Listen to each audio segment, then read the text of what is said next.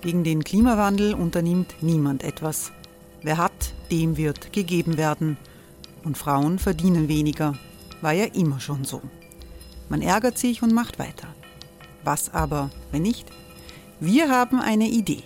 Die Falter Arena macht die Bühne frei für Menschen und Projekte, die das Land verändern. Mein Name ist Eva Konzett. Ich leite das Politikressort im Falter. Und am Sonntag, den 26. Mai, veranstalten wir im Wiener Stadtsaal die nächste Falter Arena. Mit dabei unter anderem der ehemalige Politiker und Neosänger Matthias Strolz, Theresa Imre von Magda, Sonja Jochtl von Love Politics oder Kari Ochsner von Ochsner Wärmepumpen. Machen statt jammern. Wir schauen uns an, wie das funktionieren kann. Kommen auch Sie vorbei. Alle Informationen und Tickets finden Sie unter falter.at/arena.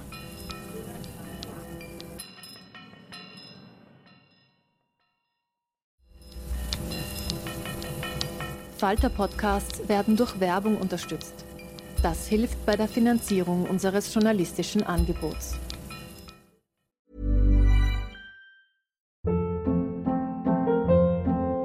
Hold up. What was that? Boring. No flavor. That was as bad as those leftovers you ate all week. Kiki Palmer here. And it's time to say hello to something fresh and guilt-free. HelloFresh. Jazz up dinner with pecan-crusted chicken or garlic butter shrimp scampi. Now that's music to my mouth. HelloFresh. Let's get this dinner party started. Discover all the delicious possibilities at HelloFresh.com.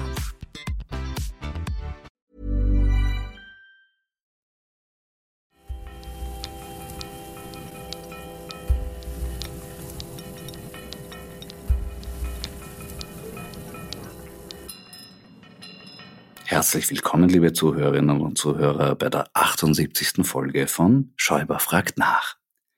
Es heißt, wenn man das Wesen der K&K-Monarchie und die Ursachen ihres Unterganges wirklich erfassen möchte, muss man das Buch Der Mann ohne Eigenschaften von Robert Musil lesen. Keine Sache, die man so nebenher erledigen kann, schließlich hat es über 1000 eng bedruckte Seiten.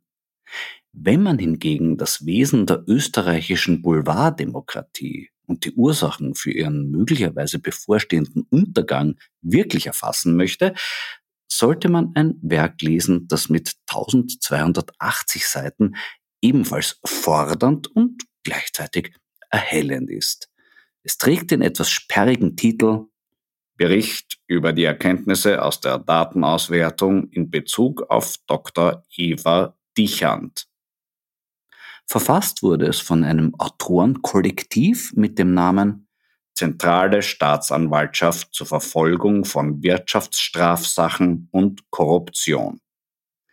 Nicht weniger empfehlenswert ein dazu erschienener sekundärliterarischer Kommentar mit dem Titel Beschuldigtenvernehmung Thomas Schmid. Eine autobiografische Abrechnung und Selbstbezichtigung, für die auch der Titel Der Mann mit Eigenschaften passend wäre, oder auch Bekenntnisse eines Kurzstaplers. Gemeinsam ist diesen Werken, dass sie das Österreich der letzten Jahre und das in diesem Land zur Unerträglichkeit gesteigerte Hegemonialprinzip der Boulevarddemokratie mit schonungsloser Offenheit ausleuchten. Als Fazit könnte man sagen, so wie es sich der kleine Maxi immer vorgestellt hat, dass es bei uns läuft, genauso ist es gelaufen. Hören wir einfach, wie Thomas Schmid das beschreibt. Es ist wohl so, dass gewisse Themen, die einem Minister oder einem Ministerium wichtig sind und von deren Pressesprechern für gewisse Medien zur Veröffentlichung aufbereitet werden, umfangreicher und tendenziell positiver berichtet werden, wenn das mit parallel laufenden Inseratenschaltungen begleitet wird. Dieser Effekt tritt auch dann ein, wenn die Inserateninhalte selbst nichts mit den Themen, die gerade tagesaktuell oder wie beispielsweise im Budget auch über einen längeren Zeitraum Teil der öffentlichen Diskussion sind, im Zusammenhang stehen. Die häufig ins Treffen geführte strikte Trennung einer Anzeigenabteilung eines Medienhauses und dessen Redaktion hat sich in meiner Praxis nicht wahrnehmen lassen, weil es natürlich so war, dass Herausgeber und Chefredakteure auch diese wirtschaftlichen Themen und dabei insbesondere Inseratenschaltungen immer wieder angesprochen haben. Ich möchte an dieser Stelle daran erinnern, dass eine strikte Trennung von Anzeigenabteilung und Redaktion sogar von Wolfgang Fellner behauptet wurde.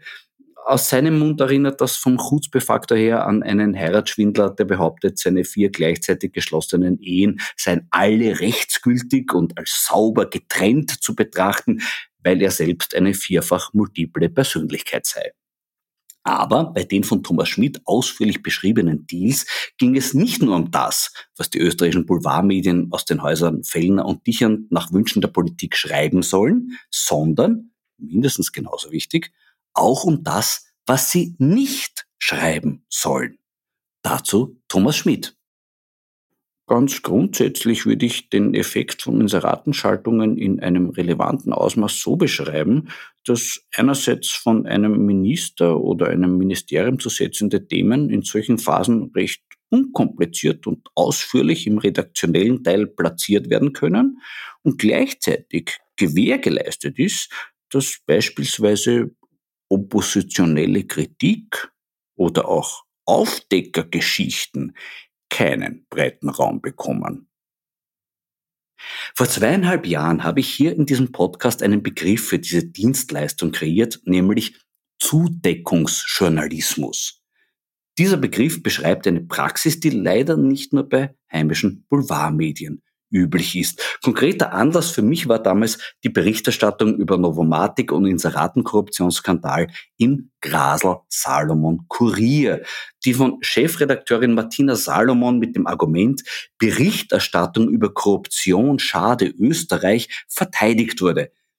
In der Vorwoche habe ich von der Aussage Thomas Schmids berichtet, wie wichtig Sebastian Kurz eine in seinem Sinne besetzte Kurier-Chefredaktion war und wie die Eigentümervertreter von Raiffeisen ihm diesen Wunsch erfüllt haben, indem sie Martina Salomon zur Nachfolgerin von Helmut Brandstätter gemacht haben. Diese Personalentscheidung nach dem Motto »Kriegst eh alles, was du willst« hat aus dem Kurier für einige Zeit das Evangelium des heiligen Sebastian Buch Salomon gemacht. Ihr Zustandekommen ist nicht nur durch Aussagen von Helmut Brandstätter, sondern auch durch Chatnachrichten dokumentiert. Begonnen hat es mit regelmäßigen Anrufen des Raiffeisen-Chefs Erwin Hameseder bei Brandstätter, in denen Hameseder immer wieder das gleiche Klagelied anstimmte, nämlich »Der Kurz hat schon wieder angerufen.« Das dürfte an sich nichts Außergewöhnliches gewesen sein. Zahlreiche Chefredakteure und Zeitungsherausgeber haben von solchen regelmäßigen Anrufen berichtet. Hubert Patra von der Kleinen Zeitung hat das so beschrieben: Sebastian Kurz will zu jeder Sekunde wissen, wer ihn liebt und wer ihn ablehnt. Diese Sorge hätte Kurz immer wieder in einer sehr direkt und eher kunstlos formulierten Frage zum Ausdruck gebracht: Wieso mögt ihr mich nicht? Das sich regelmäßig anhören zu müssen, kann auch zur Zermürbung führen. So gesehen habe ich auch ein bisschen Verständnis dafür, dass Herr Hameseder irgendwann das nicht mehr ertragen und den Wünschen von Kurz nachgegeben hat. Gabriele Spiegelfeld, eine enge Beraterin von Sebastian Kurz, hat im Chatnachrichtenaustausch mit Thomas Schmid noch auf einen weiteren menschlich berührenden Aspekt hingewiesen, indem sie geschrieben hat: Salomon ist so arm. Dabei handelte es sich weder um einen materiellen noch einen intellektuellen Befund, sondern Spiegelfeld hat damit den Umstand kommentiert, dass Helmut Brandstätter sich als Politopfer inszeniere und der Kurier-Redakteursrat deshalb gegen Salomon sein könnte. Den Gipfelpunkt der Widerständigkeit Brandstätters beschreibt Spiegelfeld so: Dass Brandstätter sagt, Kurz bestimmt, wer Chefredakteur wird, können wir uns nicht gefallen lassen. Dass sie diesen Satz ausgerechnet an jenen Mann schickt, der später in seinem Geständnis genau diesen Sachverhalt bestätigt, finde ich offen gestanden schon ziemlich lustig. Ich weiß schon, Postenschacher soll man nicht verharmlosen, man kann ihn auch als eine Form von Korruption bewerten. Wobei, so gesehen bekommen Martina Salomons Gedanken über die Schädlichkeit von Korruptionsberichterstattung auch einen menschlich berührenden, persönlichen Aspekt. Ein ganz ähnlicher Gedanke treibt derzeit die ÖVP um. Im Match Korruptionsberichterstattung gegen Zudeckungsjournalismus hat sie dieser Tage ganz klar Partei ergriffen. Kanzleramtsministerin Karoline Edtstadler fordert ein Zitierverbot aus Ermittlungsakten. Da habe ich mich im heutigen Podcast zwar schon wieder nicht dran gehalten, aber ich bereite mich weiter darauf vor. Erlaubt sein wird ja dann nur mehr, Chats zu beschreiben, anstatt sie zu zitieren. Und das sollte man jetzt schon anhand von Klassikern der österreichischen Politik-Telekommunikation üben. Sebastian kann jetzt Geld scheißen. Mit einer literarischen Referenz an die Rolle des Esels im Märchen Tischlein deck dich stellt Thomas Schmid dem damaligen Bundeskanzler eine drastische, an monetäre Defekierung erinnernde Verbesserung seiner finanziellen Möglichkeiten in Aussicht.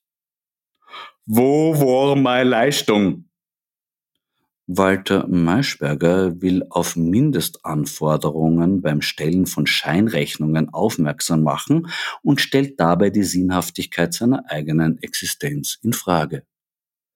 Da bin ich jetzt super nackt. Karl-Heinz Grasser vergleicht seine durch kognitive Defizite bedingte Nichterfüllung der Mindestanforderungen beim Stellen von Scheinrechnungen mit dem Zustand spontaner Maximalnudität. Kriegst eh alles, was du willst. Sebastian Kurz eröffnet Thomas Schmid einen grenzenlos wunschorientierten zukünftigen Möglichkeitsraum. Ich liebe meinen Kanzler. Thomas Schmid interpretiert diesen Möglichkeitsraum amorös, besitzergreifend. Salomon ist so arm. Die Krise der Tageszeitung Kurier wird von Gabriele Spiegelfeld in personal zugespitzter Form trefflichst analysiert. Bei Analysen des Inseratenkorruptionsskandals hört man immer wieder die Redewendung, das erinnert an sizilianische Verhältnisse. Solche Verhältnisse herrschen heute in meinem Weinglas. Die Leute von Weinskandal haben mir einen echten Schatz zukommen lassen, nämlich den Burgo 2021 von Weingut Vite d'Ovest aus Marsala in Sizilien. Ein Cuvée aus den Rebsorten Grio und Cataratto, deren Verhältnis zueinander schon einmal hervorragend funktioniert. Ein wunderbar würzig, aromatischer, aber gleichzeitig leichter Wein. Mit solchen sizilianischen Verhältnissen kann man sich über die österreichischen ein wenig hinwegtrösten. Prost! Dass mein Begriff Zudeckungsjournalismus mittlerweile ein bisschen Karriere gemacht hat und vielerorts aufgegriffen und zitiert wurde, freut mich natürlich. Sogar im Feld der Satire hat er Spuren hinterlassen. Auf dem Radiosender FM4 gibt es eine tagespolitische Satirekolumne mit dem Titel Die Zudeckerin. Die Frau, die sich dahinter verbirgt, ist mein heutiger Gesprächsgast, nämlich die Kabarettistin Antonia Stabinger. Grüß dich, Antonia. Hallo, Florian. Antonia, ich habe gerade aufgedeckt, du bist die Zudeckerin. Wie bist du das geworden und was machst du da? Also, wie der Name schon sagt, decke ich zu. Und zwar, ich decke alle Neuigkeiten zu, die uns eigentlich zur Sorge aufrufen können oder die uns Sorgen bereiten können. Aber die Zudeckerin ist eine Figur, die einfach alles schönredet, alles euphemisiert und am Schluss kommt raus, die Welt ist genau toll, super so. Wir haben zwar eine Klimakrise, Kriege und etc., aber in Wirklichkeit hat das doch alles das etwas Gutes. Und auch die dümmsten politischen Entscheidungen kann man doch irgendwie positiv sehen. Es ist, ja, so ist die Zudeckerin drauf und es ist tatsächlich aus der Not entstanden, dass man die schon sehr absurden Schlagzeilen eigentlich gar nicht mehr satirisch überhöhen kann. Du warst aber vorher die Aufdeckerin, habe ich das richtig mitbekommen? Genau, also zuerst war ich die Aufdeckerin und habe eben aus tagespolitischen Schlagzeilen und Sachverhalten Sketche gemacht, recht kurzfristig und immer ganz aktuell für Radio FM4, für die Morning Show. Und irgendwann sind eben diese Schlagzeilen, wie gesagt, so absurd geworden, dass die mir mein Grundhandwerkszeug weggenommen haben, die satirische Überhöhung, weil was willst du aus einem Trump noch absurder machen? Also es geht halt wirklich nicht. Haben wir, glaube ich, ja alle Satiriker und Satirikerinnen ähnliche Probleme damit? Na, ich sage dann immer, es gibt einen Unterschied zwischen freiwilliger und unfreiwilliger Comic. Also ich verwehre mich schon dagegen, wenn es heißt, die sind nicht genauso Satiriker wie ihr. Also, ja, ja, genau, natürlich. Sie nehmen uns unfreiwillig unseren Job weg, absolut. Und das Ganze hat dann eigentlich gegipfelt in der Angelobung vom Kurz. Und da habe ich mich kurzerhand dazu entschlossen, die Aufdeckerin mit der Angelobung von Kurz einfach zur Zudeckerin umzugeloben, weil die türkise Politik hat ja oft gern Dinge, durchaus positiv dargestellt. Und da haben wir gedacht, da gehe ich gleich mit diesem Trend und euphemisiere einfach alles, was bei 3 nicht am Baum ist. Also es war quasi ein erster Akt der Message Control, dass sich das durchgesetzt hat, ne? Genau, eigentlich eine freiwillige Message Control. Ich war gleich die Zudeckerin, nicht ich, aber die Zudeckerin war gleich eine Kurzjüngerin der ersten Sekunde quasi. Aus den Thomas Schmid-Geständnissen wissen wir jetzt, dass heimische Boulevardmedien nicht nur für bestimmte Berichte geschmiert wurden, sondern auch dafür, über bestimmte Sachen nicht zu schreiben. Zudecken kann also durchaus einträglich sein. Würde es dich reizen, deine diesbezügliche Berufserfahrung bei Fellner und Dichand einzubringen? Naja, es gibt ja immer sowas als Satirikerin, dass man doch irgendwie Sachen machen möchte, wo der Lacher oder die Information dann in die richtige Richtung geht. Deswegen eher nein. Die Zudeckerin wird es vielleicht machen, Antonia Stabinger nicht. Ich könnte mir gerade, du als gut aussehende junge Frau, kannst bei Wolfgang Fellner, glaube ich, mit sehr viel Betreuungsbereitschaft rechnen, oder? Ja, das ist so eine Betreuungsbereitschaft, die mir jetzt gar nicht einmal so sympathisch oder entgegenkommend ist. Auf die verzichte ich sehr gerne. Schaust du beim Medienkonsum auch bewusst darauf, was Medien nicht schreiben? Auch. Aber ich finde fast interessanter, was sie schreiben, beziehungsweise wie das Wording ist. Das ist, finde ich, echt in einem Maß faszinierend, dass eigentlich alles für mich übertrifft, wie man etwas wie framen kann, Wörter auswählen, dass sie in eine gewisse Richtung zeigen, in die eine Schlagzeile gar nicht zeigen müsste. Das finde ich eigentlich fast noch interessanter. Aber interessant, sollte ich vielleicht auch mal darauf schauen, was sie nicht schreiben, ja. Wie schaut dein Medienkonsum an sich aus? Was gibst du dir alles? Manchmal muss ich sagen, da ja Medienkonsum bei mir jetzt auch viel mit Arbeit verknüpft ist, habe ich schon manchmal Tage, wo ich gar nichts konsumiere. Und also so Urlaub, glaube ich, heißt das. Da mache ich durchaus auch eine Medienpause. Aber normal konsumiere ich tatsächlich sehr viel hörbare Nachrichten. So Ö1, Morgen, Mittagsjournal, Abendjournal ist mein absolutes Favorite. Falter tatsächlich, sage ich jetzt, ohne hier bezahlt worden zu sein. Oder wer weiß. Nein, aber tatsächlich sehr aus freien Stücken. Oder bestimmte Sachen auf anderen investigativen Journalismusplattformen, aber dann eher punktuell und wenn ich gerade zu einer Thematik recherchiere. Also meistens so tagespolitische Sachen über Radiojournale oder online über Zeitungsartikel, aber online. Ich lese sehr wenig Print, also wirklich analoges Papiermaterial, obwohl mir mein Hirn, das glaube ich, danken würde, mal nicht auf ein Screen zu schauen, aber irgendwie, ich weiß nicht. Ich versuche es mir zwischendurch anzugewöhnen, aber es ist gar nicht so einfach. Ja, es geht. Also ich kann es aus meiner Sicht nur empfehlen. Es ist oft nett, wenn man sowas so umblättern kann und sie ausschneiden kann und das sich merken. Aber zum Beispiel kriegst du mit Martina Salomon im Kurier. Die ist ja bis zu einem gewissen Grad eine Konkurrentin für dich aus der Nicht-Satire-Bereich, weil die arbeitet ja auch als Zudeckerin. Kannst du dir da Inspirationen holen? Ach so meinst du. Ob ich da Vorbilder habe im Nicht-Ausdrücken und Nicht-Schreiben. Interessant. Ja, könnte ich mir mal anschauen. Ich glaube aber fast, dass die macht das, finde ich, zu platt. Ich versuche es ein bisschen eleganter zu machen. Naja, jetzt bist du aber streng. Jetzt bist insofern streng zum Beispiel ihr Gedanke, dass Berichterstattung über Korruption schlecht ist, weil das dem Wirtschaftsstandort Österreich schadet. Der müsste doch ganz im Sinne deiner Figur der Zudeckerin sein, oder?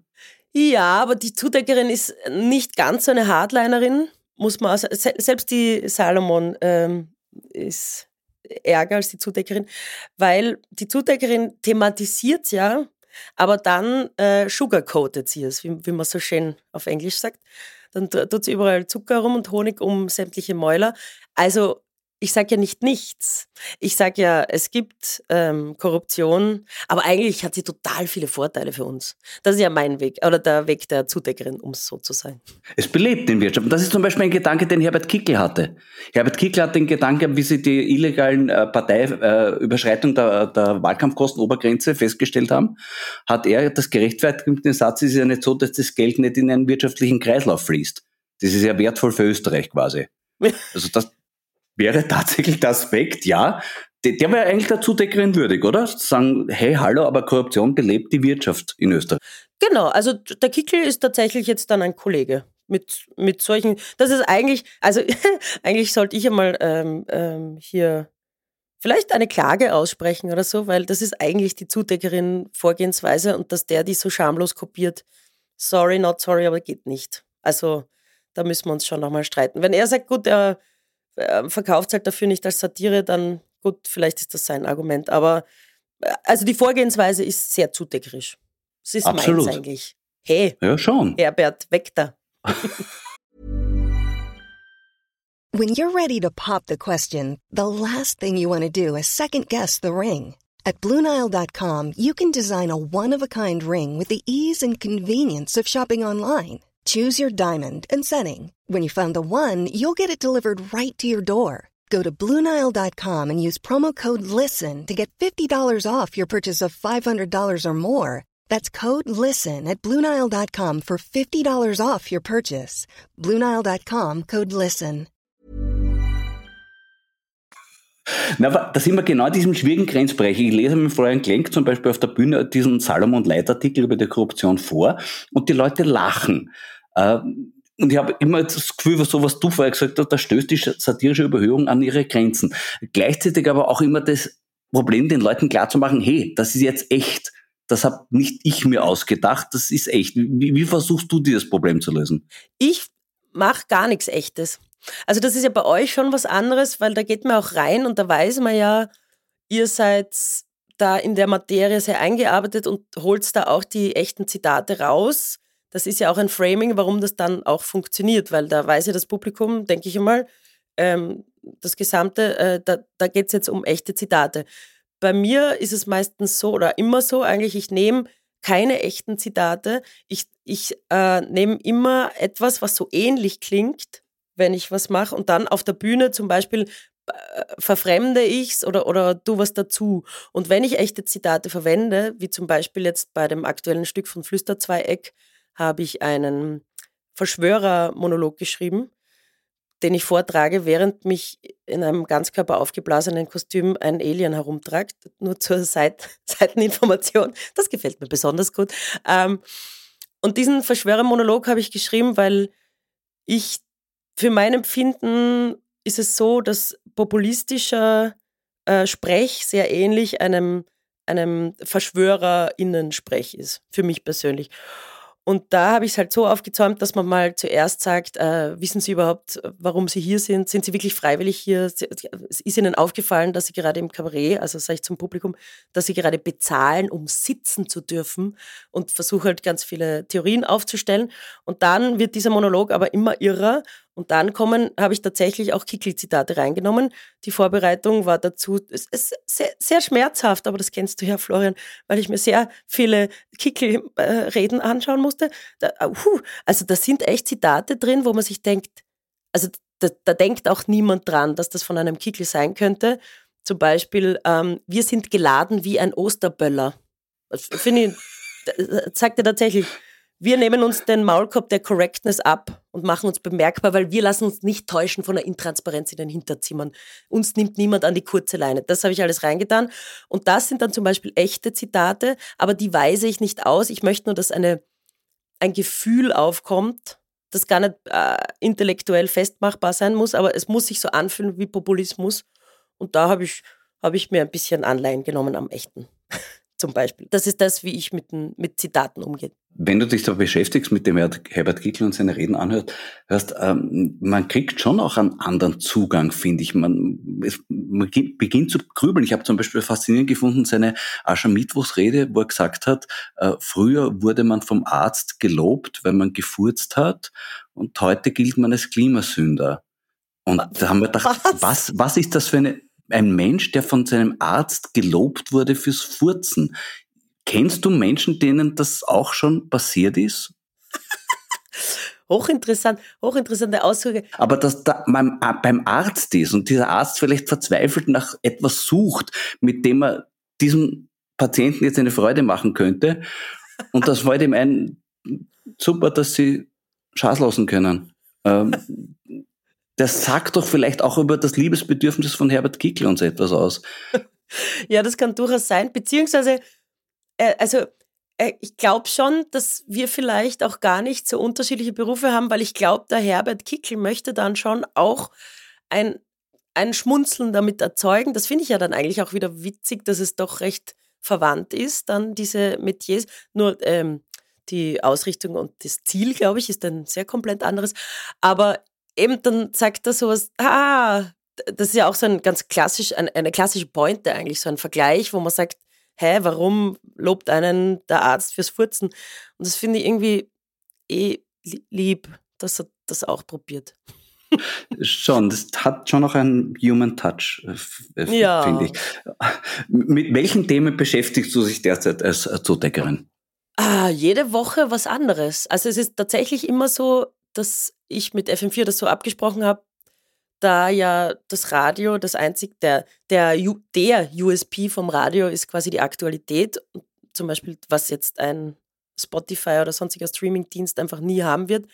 Und deswegen reden wir uns am Vortag immer zusammen, wenn ich zum Beispiel nächsten Mittwoch mache ich eine Zudeckerin und dann spreche ich mich mit der Producerin am Dienstag ab und sie sagt, was sie sonst in der Morningshow haben und was ihnen aufgefallen ist. Und dann schaue ich mir mal die Schlagzeilen an und ich brauche einfach immer eine Schlagzeile, bei der ich mir an den Kopf greifen muss. Und traurigerweise ist jede Woche kein Problem, so eine zu finden. Also das kann innenpolitisch sein, außenpolitisch, es kann gesellschaftspolitisch sein, alles Mögliche. Also da ist eigentlich thematisch keine Grenze gesetzt. Was mich persönlich am meisten freut, muss ich gerade überlegen, ist so feministische Sachen. Weil da ist es manchmal echt so schön aufgelegt und man kann das so schön zerfledern. Und das ist mir auch ein Herzensanliegen. Das macht die Zudeckerin zum Beispiel auch sehr gern. Misogynie ein bisschen zudecken, Patriarchat zudecken, mit einer wohligen, warmen Decke. Schönes Bild, sehr schönes Bild. Darfst du auch die ORF-Reform thematisieren oder gilt bei diesem Thema für dich niente, nada, zero? Ja, natürlich, das musste kommen. Dürfte ich schon, glaube ich. Also ich bin ja immer eine Freundin der Aussage, man darf alles machen auf der Bühne. Die Frage ist nur, ob es Sinn macht. Und wenn man sich auf dünnes Eis oder auch vielleicht political correct schmale Gräder begibt, dann muss man sich überlegen, ob der Lacher eben wirklich in die richtige Richtung geht, dort, wo man ihn haben will, oder ob das nicht ein Schuss nach hinten ist. Und ich glaube, ich könnte da schon auch eine schöne Zudeckerin dazu machen. Vielleicht nur kurz zur Aufklärung unserer Zuhörerinnen und Zuhörer, die das nicht kannte, die Geschichte. Es gab eine Weisung quasi von eurem FM4-Chefin, Dorothea Kratistanasch, die ehemalige Dodo Roscic, die hat den Mitarbeitern und Mitarbeiterinnen angewiesen, nicht über das neue Gesetz zu berichten. Und zwar wörtlich hat sie geschrieben, in keinerlei Kommentaren, persönlichen Einschätzungen, Jokes oder sonst was, niente, nada, zero. An sich wirkt das für mich total authentisch nach FM4, weil hier wird sogar Zensur sprachlich divers zum Ausdruck gebracht. Fällt mir an sich gut. Aber glaubst du, ist es gescheit an sich als ORF zu sagen, wir tun uns lieber nicht selbst ironisch betrachten? Nein, ist auf jeden Fall nicht gescheit. Und ich glaube, also der Kontext ist schon noch mal komplexer, als man ihn so erfassen kann. Da gibt es ja sehr viele Einzeldetails, über die ich jetzt eigentlich mich gar nicht so detailliert auslassen will. Ich verstehe tatsächlich Teile dieser Nachricht, aber verstehe auch, dass die Formulierung auf durchaus Missgefallen gestoßen ist. Lass es mich so sagen.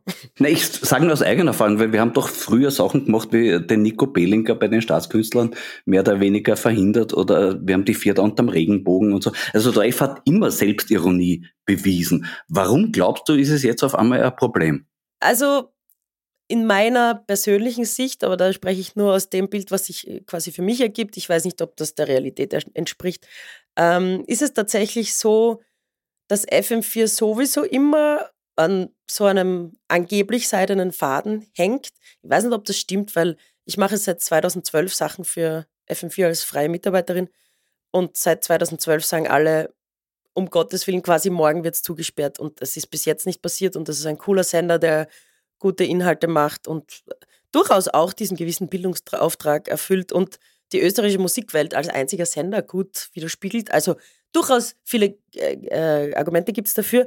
Aber es gibt halt auch nicht nur, sagen wir, LiebhaberInnen im ORF für diesen Sender. Und das war, glaube ich, tatsächlich ein bisschen als Schutzmechanismus gedacht, um Leuten nicht ein Argument für oder ein Argument gegen FM4 zu geben. So war das gedacht in meiner Sichtweise. Es ist ein bisschen nach hinten losgegangen, ja. Aber trotzdem bei FM4 kann man selbstironisch sein. FM4 ist, finde ich, ganz oft selbstironisch, allein weil sie es sich selber nicht ganz so ernst nimmt und nicht sagt, wow, wir machen hier ganz große Sache, sondern es ist alles ein bisschen rough, es ist alles oft einmal ein bisschen auch trashig darf sein und roh und wild so. Und da wird auch immer mit einem Augenzwinkern gearbeitet, dass man dann versucht, auch dann extra cool zu sein oder weil wir ja die Coolen sind und dann überzeichnet man das noch und so. Das ist durchaus auch erwünscht. Das heißt aber, ohne dich in Schwierigkeiten zu bringen, kann ich dich ganz offiziell fragen, was sagst du zur ORF-Reform?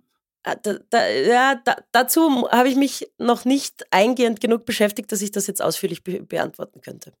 Naja, zum Beispiel deine Texte kann man auch auf der ORF.at-Seite nachlesen. Ne? Musst du da jetzt die Hälfte rausstreichen? Auf der ORF.at-Seite kann man sie nachlesen? Nein. Ja, na, FM4 gehört ja zur ORF.at-Seite. Sie sind genauso davon betroffen. Ach so, nachhören meinst du? Nein, auch lesen. Es sind ja einige von dir abgedruckt. Einige deiner früheren Kolumnen. Schau, das weißt du, so. Möglicherweise weißt du das gar nicht, aber ich habe mir das angeschaut, ja, da kannst du, sehr lustig. Hab mich gefreut, aber also wenn ich jetzt die Hälfte davon kürzen hätte müssen, das wäre mir schwer. Ja, das wäre tatsächlich schwierig. Prinzipiell ist es so, dass es schon eine Erleichterung bringt, weil die Sachen immer weggelöscht werden, das wird jetzt ein bisschen ausgeweitet. Das war das, worauf wir halt gespitzt haben, auch ein bisschen, dass man ein bisschen länger das quasi online lassen kann, weil das sehr frustrierend ist, wenn man eigentlich mit GIS-Gebühren finanziert, was eigentlich allen Leuten zustünde, Sachen produziert, die dann offline genommen werden. Und die Leute, die es eigentlich bezahlt haben, können nicht mehr drauf zugreifen. Das ist jetzt ja zumindest ein bisschen länger. Das ist schon was Cooles. Die Hälfte der Texte, ja, wär nicht so super. Aber ich habe die mittlerweile gar nicht mehr als Schrifttexte online. Deswegen habe ich da jetzt gar nicht dran gedacht. Bleiben wir doch noch in der Vergangenheit. Vor 8 Jahren bist du für mich auf die Straße gegangen. Konkret auf der Mariahilferstraße, wo du gemeinsam mit José Aracila und Helena Scheuber Unterschriften für eine Aktion der Staatskünstler gesammelt hast. Unmittelbar nach Putins Annexion der Krim haben wir den Wladimir-Hilfer-Appell verfasst mit folgendem Wortlaut. Wir, die Unterzeichneten, bitten den Herrn Präsidenten Wladimir Putin, unserem leidgeprüften Österreich gegen die multikulturelle Konzernverschwulung der EU ebenso beherzt zur Seite zu stehen, wie schon den geknechteten Volksrussen in der Republik Donetsk. Es sind eine Menge Unterschriften damals zusammengekommen. Wie war das damals für dich? Ich habe den Text gar nicht mehr so präsent gehabt. Das ist wirklich schon sehr schön. Also, trifft es auch schön. Das war sehr schön, aber wie immer solche Aktionen stark verstörend und auch in den Grundfesten erschütternd, finde ich. Weil wenn man dann eben die Leute, natürlich macht man es ja so, dass man das jetzt nicht total ausartikuliert, sondern so fluffig erklärt den Leuten und dann unterschreiben die halt wirklich. Und das ist wirklich sehr verstörend, nachhaltig verstörend. Die Leute waren schon sehr bereitwillig. Ich kann mich erinnern, wir wollten auch die Marilferstraße auf Wladimir-Hilfer-Straße umbenennen. Das ja, war einer der Punkte. Ne? Und wir hatten auch tolles Plakat, erinnere mich auch, links Putin oben ohne auf einem Pferd sitzend, rechts Conchita Wurst. Und der Text darunter war Gasspender statt Schasgender. Ja, stimmt. Ich glaube, das ist uns der Kickl halt noch neidig, oder? Ja, auf jeden Fall. Also das ist schon böse, dass ihr sowas vorweg oder ihm wegnimmt. Weil jetzt das nochmal machen. Aber vielleicht, falls er es noch nicht mitbekommen hat, könnte man ihm das ja auch einmal verkaufen. Also wird er auf jeden Fall nehmen, glaube ich. Ist doch super. Schon. Wir haben heute viele gute Tipps für Herbert Kickl dabei. Herbert, wir sind für dich da. Du kannst dich zurückziehen, wir geben dir Liebe. Schon. Das ist eigentlich ein positiver Ansatz. Glaubst du, hat sich da in Österreich was mittlerweile wirklich geändert? Ist es Leuten heute peinlich, wie sie damals zu Putin gestanden sind? Oder glaubst du, ist unterschwellig noch die gleiche Unterstützung da? Ich glaube, bei einem gewissen Kreis ist es, glaube ich, nach wie vor sehr stark, auch aus einem pubertären einer Rebellionshaltung oder einer Dagegenhaltung, glaube ich, ist das so ja durchaus, also Leute, die auch in den vergangenen Jahren und gewisse Sachen, die da stattgefunden haben, gegen circa alles waren, glaube ich, ist das auch sehr dankbar, weil das halt schon sehr im Allgemeinen angekommen ist, dass das nicht so super ist, was der Typ macht. So Autokraten marschieren in Mitteleuropa, in Länder, also das ist ja wirklich absurd und das, glaube ich, verstehen schon mehr als damals. Aber ich glaube, der Kreis, der da dann erst recht für Putin ist, der bleibt halt. Und das ist halt schon auch arg. Weil du vorher die Verschwörungstheorien angesprochen hast, auch in einem Programm, da ist ja ein nahtloser Wechsel passiert von Corona-Verschwörung zur Putin-Verschwörung. Wieso glaubst du, geht das so leicht? Eben, ich glaube, es geht um Dagegensein und gegen etwas, was total logisch sich erschließt, dass es gut ist, dass man dagegen ist. Also ich glaube, da geht's. Ich habe so viel nachgedacht über die VerschwörungstheoretikerInnen, weil ich habe vor der Pandemie tatsächlich mit sowas sehr peripher nur zu tun gehabt. Und das hat mich wirklich, auch das hat mich in meinen Grundfesten erschüttert, weil dann halt wirklich, wie wahrscheinlich vielen Menschen das gegangen ist, mir Leute, von denen ich dachte, dass sie gegen sowas gefeit sind, eben dann riesige Aussendung von Mails von einer Bekannten, die einen Hochschulabschluss hat, in dem man ja lernt, wie man wissenschaftlich arbeitet, wie man mit Quellen umgeht und so weiter. Das war schon arg und ich bin da auch durchaus in einen Diskurs gegangen, was wahnsinnig anstrengend war. Ich glaube, das waren ja alle dann auch sehr ermüdet und deswegen habe ich mich sehr viel damit beschäftigt, wo das herkommt und ich glaube, das ist wie eine globale Angststörung gewesen. Also wenn man Angst hat oder wenn man wirklich einen Kontrollverlust spürt, dass man eben irgendwo hingreift, was einem Sicherheit gibt. Und ich glaube, so ist das auch wieder mit Russland, Putin-BefürworterInnen, die dann sagen, na, der ist super. Weil sie dann irgendwie eine Art von Kraft spüren oder so. Ich glaube, das ist tatsächlich... Es bräuchte eine globale Therapie vielleicht, wo man vielleicht Sachen aussprechen kann und Ängste formulieren. Und dann muss man auch gar nicht mehr Putin-Anhängerin sein. Apropos Angsttherapie, du hast für uns auch einmal Passanten befragt, wie sie sich auf den bevorstehenden Bürgerkrieg in Österreich vorbereiten. Ja, kannst du dich noch erinnern? Dunkel, ja, oh Gott. Man, ihr habt mir Sachen immer angetan. Jetzt weiß ich, warum ich so frustriert bin. Ach, die Welt. Es war interessant, weil viele damals kampfbereit waren und erklärt haben, wie sie kämpfen würden, mit welchen Waffen und so. Glaubst du nicht, dass sich das sogar noch eher verschärft hat heutzutage, wenn man die Umfrage heute nochmal machen würde? Definitiv. Heute, glaube ich, würde man sogar sagen, ja, ich habe das und das, die und die Waffe mit und daheim habe ich noch gepreppt, bla bla. Also die Prepper und der Wunsch nach Selbstverteidigung und nach der Möglichkeit, autark zu leben, ohne die da draußen und die da oben und so, ist, glaube ich, viel stärker geworden. Viel. Na, wir haben ja auch einen Vizekanzler gehabt zwischenzeitlich, den HC Strache, der bei einem Mitarbeiter bestellt hat, ein Sturmgewehr für seine private Waffensammlung. Ah ja, also, das wusste ich gar nicht. Oh Gott. Ja, das habe sogar ich in dem Fall aufgedeckt. Das ist tatsächlich bei den Jets dabei gewesen vom HC. Und da haben wir gedacht, da ist mir gleich damals diese Umfrage umgeführt. Und dachte eigentlich, ja, wieso sollen es die Leute auf der Straße so anders sehen, wenn sogar der Vizekanzler der Republik Österreich sich Sorgen macht. Und eine Babyglock hat er auch bestellt. Das ist so eine kleine Waffe zum Verdeck tragen. Also ich habe gedacht, für Säuglinge. Auch das wahrscheinlich. Er hat ja in der Unterhose auch eine geweihte eiförmige Messingschale von Schamanen Georg aus dem Burgenland getragen.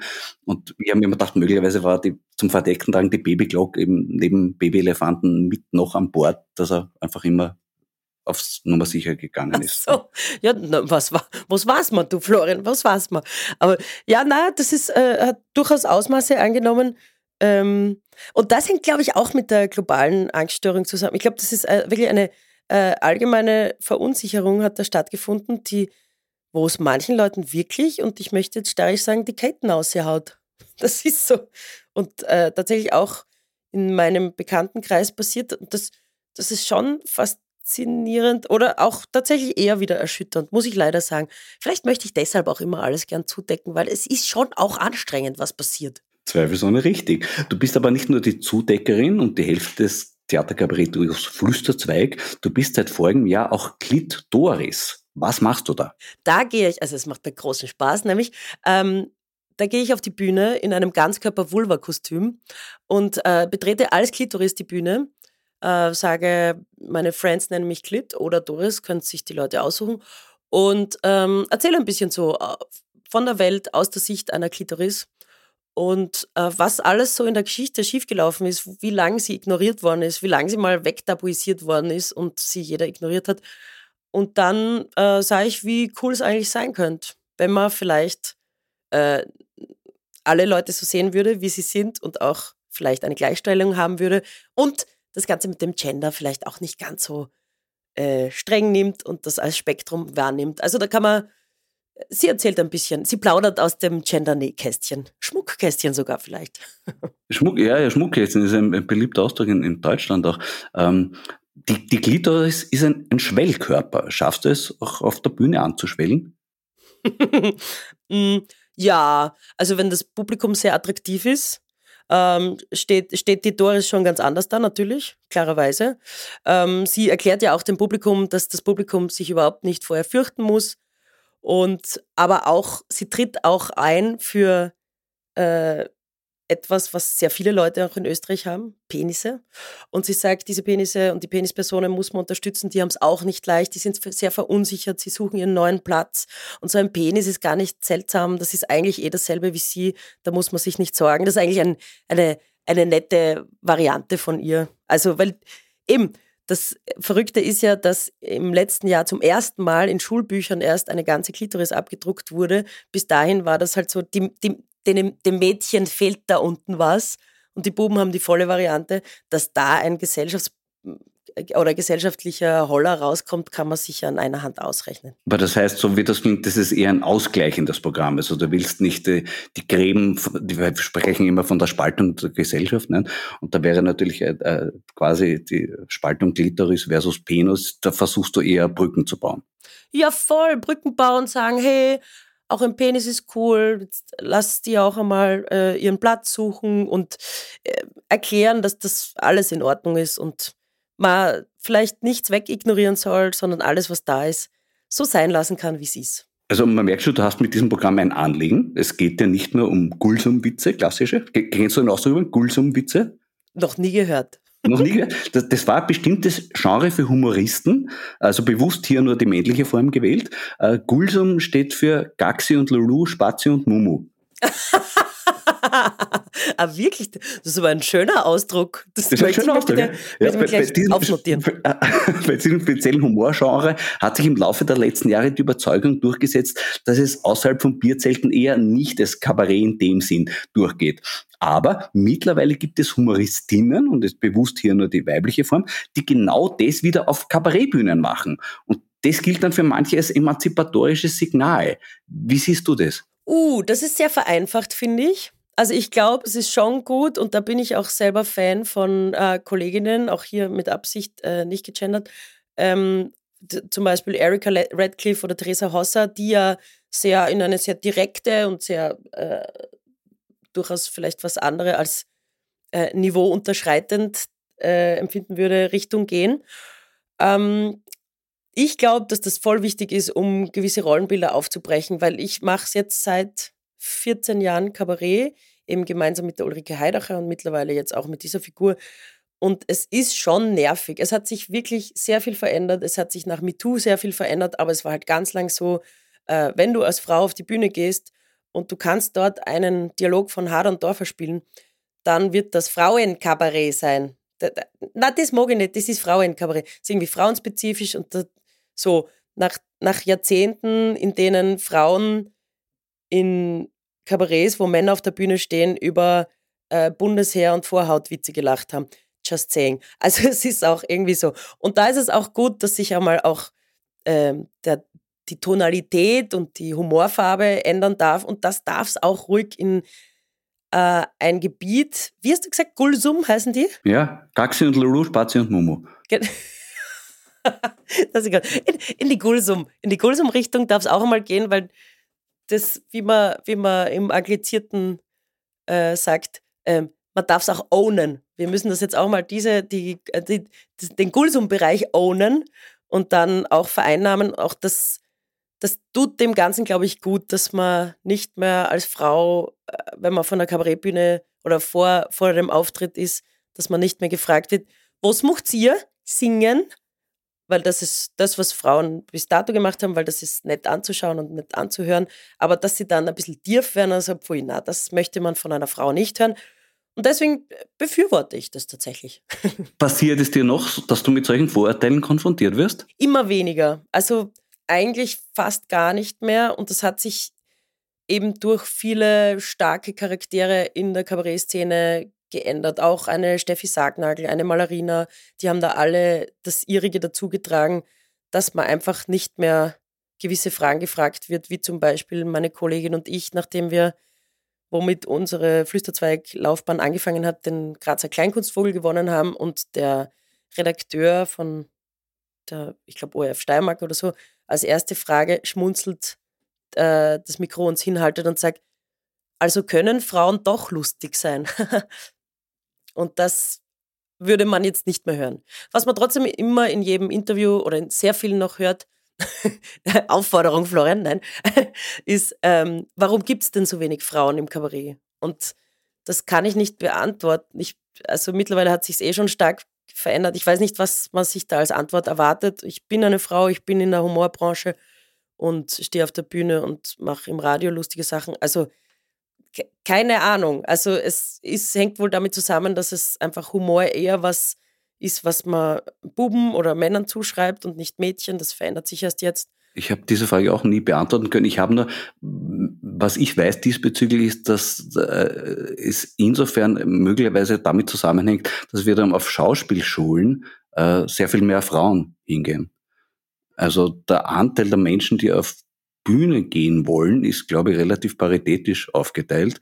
Es dürfte sich halt nur im klassischen Schauspielbereich mehr Frauen sich dafür interessieren und beim Kabarettbereich mehr Männer dafür interessieren. Aber aha, interessant. Na, das weiß ich gar nicht von den Schauspielschulen, aber ich glaube, es ist einfach ein Symptom dafür, dass welchem Geschlecht Humor zugeordnet wird. Und als Mädchen ist halt eher hübsch und brav sein und als Bub kannst du auch wild und lustig sein. Und dass das ein Holler ist, kann man uns, glaube ich, alle vorstellen. Und das müssen wir halt jetzt schön langsam aufweichen, diese Sachen. Und es ist geil, das aufzuweichen. Es macht Spaß. Wann wirst du auf der Bühne wieder weiter aufweichen? In welchen Rollen? vielleicht sprengen. Das ist noch ein bisschen stärker. Sprengen. Zerbersten. Alles zerbersten. Wann in nächster Zukunft, meinst du? Ja, was sind deine Pläne für die Bühne? Also jetzt weiterhin das aktuelle Stück von Flüsterzweig spielen. Es heißt Kult und wir spielen es Anfang Juni zum Beispiel im Kabarett Niedermeier wieder. Außerdem habe ich ein sehr lustiges Projekt, das tatsächlich aus der Pandemie gekommen ist, wo wir uns gedacht haben, okay, ist dir vielleicht auch ähnlich gegangen, Florian. Die Besucherzahlen waren sehr lang, sehr verhalten in den Kabarettlokalen und dann haben wir uns gedacht, gut, wir gehen einmal weg von der Kabarettbühne und machen ein Pubquiz, aber ein Pubquiz bizarr. Da habe ich mit den sehr geschätzten Kolleginnen Magda Leb, Sonja Pickert und Elli Bauer ein Quartett gegründet, wo wir eine Mischung aus einem durchaus ernstzunehmenden Pubquiz, so wie man es kennt, und einer, sagen wir mal, Kabarett-Performance-Ebene machen. Also es ist ein bisschen ein Ganzkörper-Abenteuer, ein immersives Theater, das läuft auch noch weiter. Und da haben wir am 30. Mai zum Beispiel in Wien auch wieder einen Termin. Und dann arbeite ich noch an der Doris weiter und da könnten nächstes Jahr Dinge kommen. Zeige ich nur so viel. Das heißt, ein Bühnenprogramm, Doris, wäre... Ich möchte jetzt nicht widersprechen. Mal schauen. Spannend. Ja, da fällt es mir leicht an, mein übliches Schlusswort zu sagen, möge auch diese Übung gelingen. Liebe Antonia, alles Gute. Danke fürs Gespräch. Danke, Florian.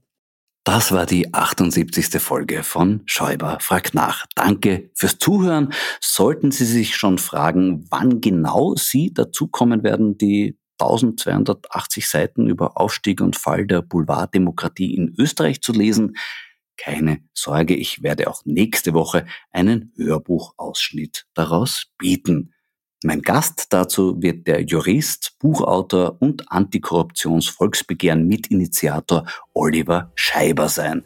Bis dahin, bleiben Sie aufmerksam. Ihr Florian Scheuber.